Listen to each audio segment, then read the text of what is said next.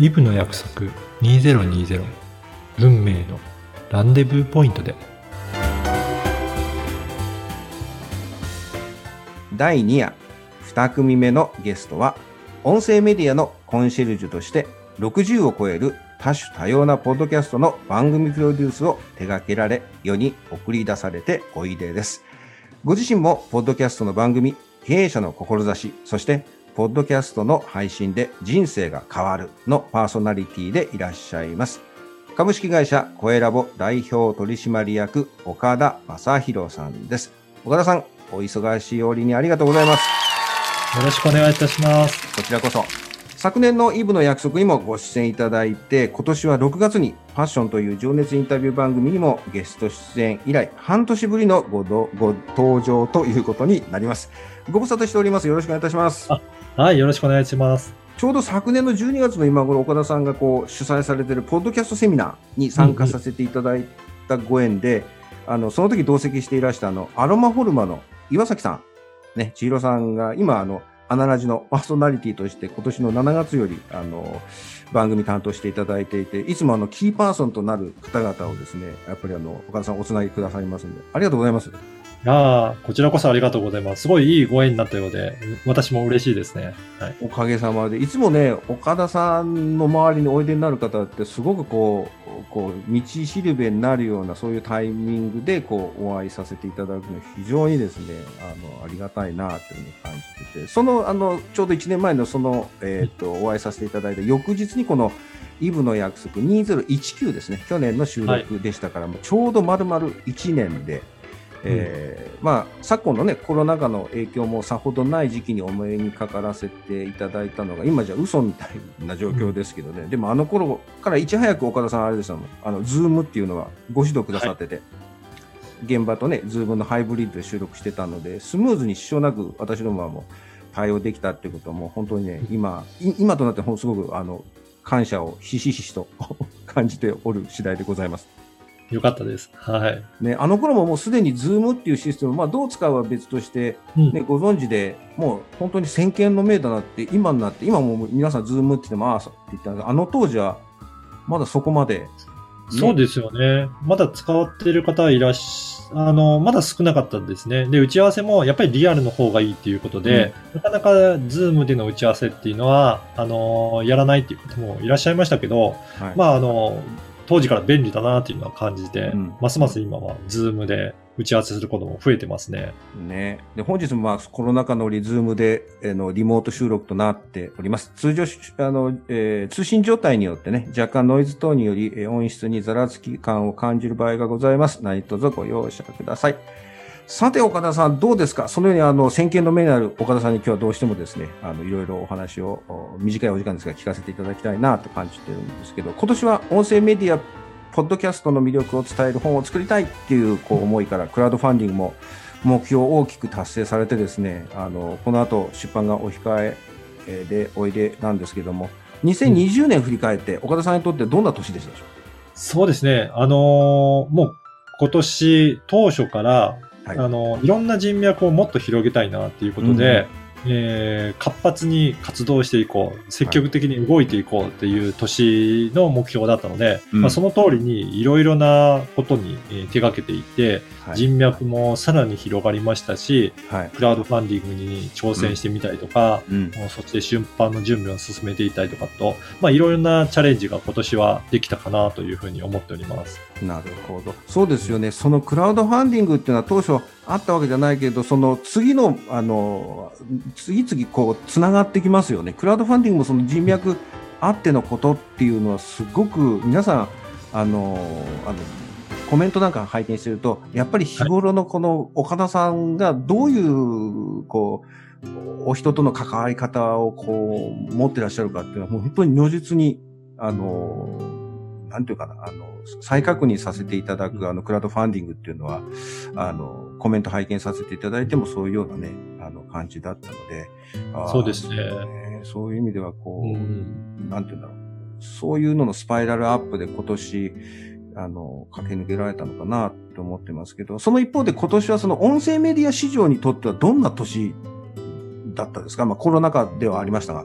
そうですね。あの、ますます、あの、音声メディアは、えー、活発になってきたなというのをすごく感じていまして、はい。私自身も本当にこの4月以降、お問い合わせもかなりいただいて、えー、と前年よりも明らかに多い、えー、人数の方からの問い合わせもいただいてますし、はい、で何よりも9月にはあの Amazon まであのポッドキャストを開始したということで、うん、Amazon Music の中でポッドキャストも、えー、聞けるようになったということで、ますますリスナーの環境も整ってきて、はい、あの注目を集めているメディアになってきたなというふうには感じますね。ですね、メジャーになったっていうか、そのアマゾンがね、あの、うち、あの、お母さんのおかげで、うちも、こう、ね、アナラジの方も聞けたりするって、はい、で、特に今年はうちの方で言うと、その音楽関係の方がおいでになったりすると、そのアマゾンミュージックと、ポッドキャストの相性というのが、やっぱりそばにあると、いろいろその、あの、CD を販売されたりとか、いろいろそういうことのそのつながりの中でね、いい循環なんだろうなっていうのは非常にね、感じてますので、だからそういう2020年から今度はこう、踏まえてですね、来年2021年ですね、さっきのその、えー、おっしゃったように、どんどん番組を作られたいっていう方のお声が上がって、もう1月にあれですよね、あの、待ちになるぐらいたくさんこう、番組がね、また新しく誕生するっていうことを、ちょっとさっき打ち合わせでおっしゃってたんですから、この2021年、はい、どういう年になりそうですかね、はい、そうですね。ますますあの、音声発信したいっていう人は増えてるなという実感があるので、うん、今のその私の体制だと、やっぱり受けられるのも限界があるので、なんかやり方考えなきゃなということで、はあ、えー、今年の、まあ、あのー、夏ぐらいからいろいろ考えていって、はいうん、もうちょっと広く一般の人にも、ポッドキャストとか、この音声メディアを活用していただきたいなということで、うん、あのー、講座の形式で、はい、えー、いろんな方がポッドキャストを活用できるような、そういった講座を開催して、うん、で、より多くの人にメディア発信していただけるような、そういった場を提供したいなと思ってます。なるほど。特に、えっ、ー、と、感じているのが、やっぱり、はい YouTube とか Facebook とかでも、あと Instagram でもそうですけど、フォロワー数もどんどん増やしていって、はい、で、その増えたフォロワー数に、えー、訴求して、なんか商品買ってもらってっていう、なんかそんな流れが、うん、強かったなと思うんですけど、実は私、あの、今年、あんまりフォロワー数って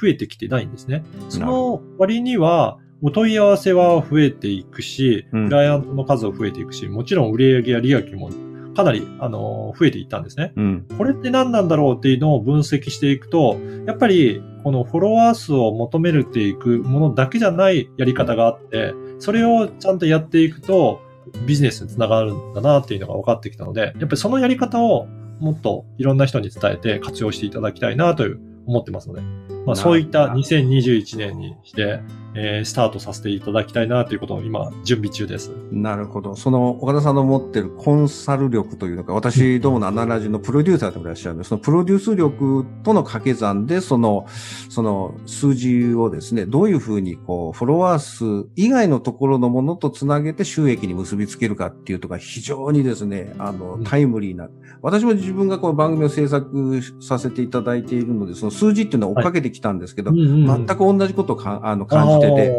はい、空数字だな、みたいな。要は、以前はそのフォロワー数を持ってるのが直にそういう収益とつながるかなってそうじゃないんですよね。やっぱりそこは。だからそこは何なのかって、どういう視点なのかっていうのは、私もこれね、さっきちょっと、えっ、ー、と、聞かせていただいて、参加させていただこうかなと今決めてるんですけど、あの、この3ヶ月の、あの、うん、これから1月からね、あの、はい、多分、始まると思うんですけども、すごくこれが興味深いポイントだなっていうのは自分が制作、その数字を追っかけてる、見てる、あの、位置から出す、ですから余計こうなんですかね、あの、実感伴って、この空数字のからくりっていうか、これ何なんだろうなと思ってて。うん、だから、それってどこの業界にもあると思うんですよね。その、SNS でフォロワー数たくさん持ってるからといって、って収益につながって逆に言うとない。逆に言うとフォロワー数がそんなになくてもちゃんと収益が伸びてる。じゃあこの矛盾っていうかギャップってなんだろうな？っていうのを紐解くような講座なんですよね。そういう意味ではね。そうですね。なので、必ずしも、まあ、あの、もちろん大きれば、それ分影響力も大きいので、うん、えー、いいのはいいんですけど、それが本当に、ビジネスにつながるかっていうと、またそこが、えー必ずしも一致はしないので、うん。じゃあ一致させるにはどうしたらいいか、もしくは少なくても、あの、しっかりと成果を出せるにはどうしたらいいかっていうところを、まあ、中心にお話しさせていただきたいので、まあ、うちの弊社の実績をもとに、こんな感じで取り組みをして、どういうふうに成果が出てるかっていうところがお話できて、皆さんにもやっぱり成果に結びつけてうんいきいただきたいなと思いますので、まあ、そんな講座にしていけたらなと思ってます。楽しみですね。はぜひとも、あの、私も参加させていただきたいと感じておりますので、あの、このお番組を今お聞きになって、えーっと、あ、私も、そういうの、